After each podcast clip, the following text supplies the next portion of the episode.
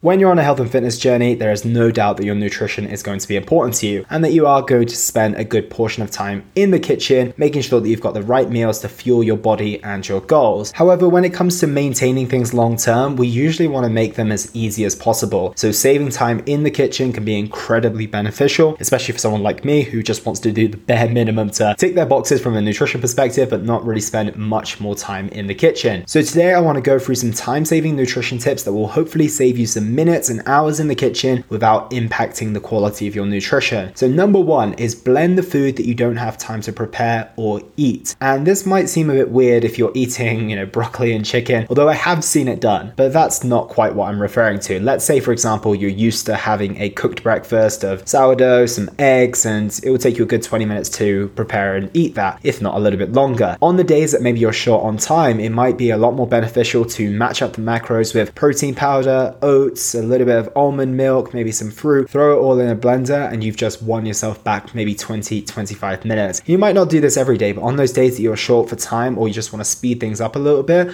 it can be a really fantastic alternative. Number two is purchase pre chopped veg. This is such a game changer for me. If I have to slice my mushrooms, it's not a good day. I will always opt for the sliced options. And you think these things don't take that long, but when it does come to, let's say, chopping for three meals per day that takes five minutes, that's 15 minutes you're winning back by just having those pre-chopped and ready. It's also a little bit easier to portion things out. You don't waste as much. So I'd highly encourage that if you have the option to do so. Number three is allocate yourself a specific amount of time to prepare each meal. For me, if something takes longer than maybe 15 to 20 minutes to prepare for lunch or breakfast, I wouldn't even bother. I would just opt for something more simple because I don't want to spend that much time between eating and preparing it. That's a lot of time taken out my day. When it comes to dinner, I don't mind spending a little bit more time on it, but by knowing I only have like this 10 to 20 minute window that I can prepare my meal, it keeps my choices limited in terms of what I can actually prepare within that time frame. And that brings the simplicity and it also means that I'm not spending more time in the day than I would like to cooking, but I still get the right amount of food and the nutrients that I want to eat. But of course, if you have like a easy Sunday morning where you do want to take some time or a Saturday evening or something like that, totally fine. But on those days that you want to be a little bit more efficient,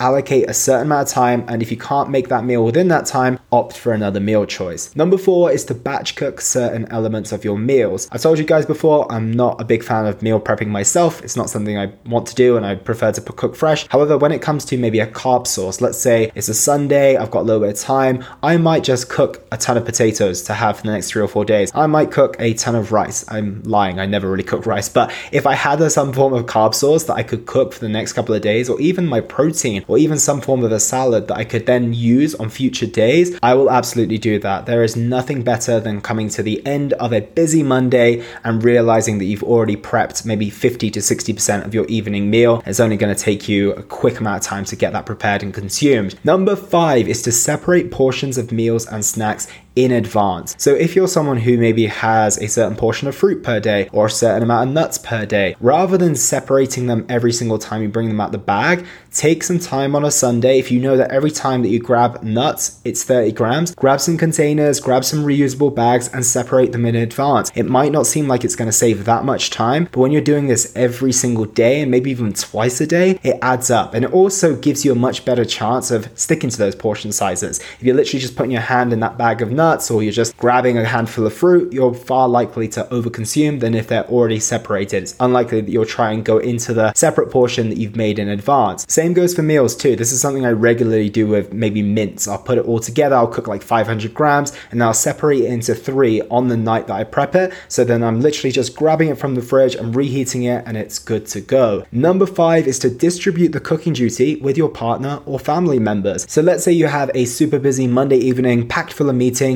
that might be the day that your partner, if they can, prepares the dinner for the both of you. And let's say that they have a busier back end of the week, and that might be where you take over the cooking duty, or even you distribute it across the week. Maybe one of you takes charge of the majority of the meals from Monday to Thursday, and then the other does it from Friday to Sunday, or even one goes shopping and one does the cooking. By just considering what would work best for each of you in a relationship or in a family, it can make a big difference to saving time and also the enjoyment as well. None of us really want to be in the kitchen spending a lot of time cooking when we're super busy and we've got stuff to do. But if you can distribute those tasks so that you are spending time in the kitchen when you're not that busy, you might even enjoy it more as well. Number six is to plan what you're going to eat in advance. By having a rough idea of what you're going to have, it's going to make the shopping easier, it's going to make the prep easier, and it's probably going to help you stay on track more. There is nothing worse than getting to the end of a busy day and realizing that there really isn't that much in the fridge that you can work with. So either you have to drag yourself to the supermarket and then that takes time to go and to prepare the food, and then you're eating late, or you settle for a takeaway, which is usually not the best option from a financial perspective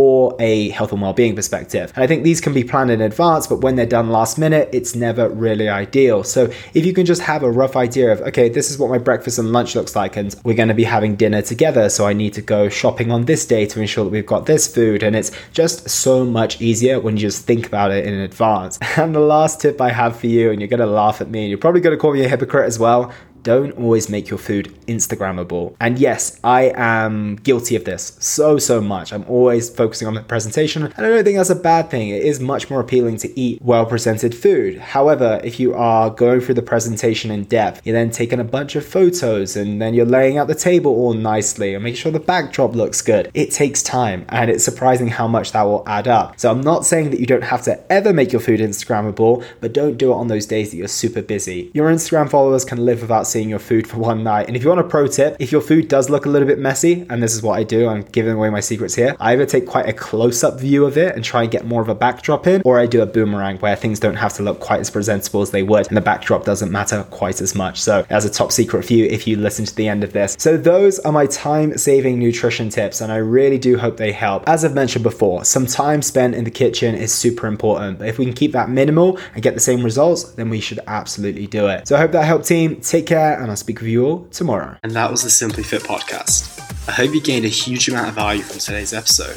I feel inspired to improve your health and well being. Be sure to search for Simply Fit in Apple Podcasts, Google Podcasts, and Spotify, or anywhere else you get your podcast from. And go ahead and subscribe so you don't miss any future episodes. Also, if you like the episode, please don't forget to give it a 5 star rating. I'd love to hear your feedback or any questions you have. So reach out to me on social media. You'll find me on Facebook and Instagram at Elliot Hasoon.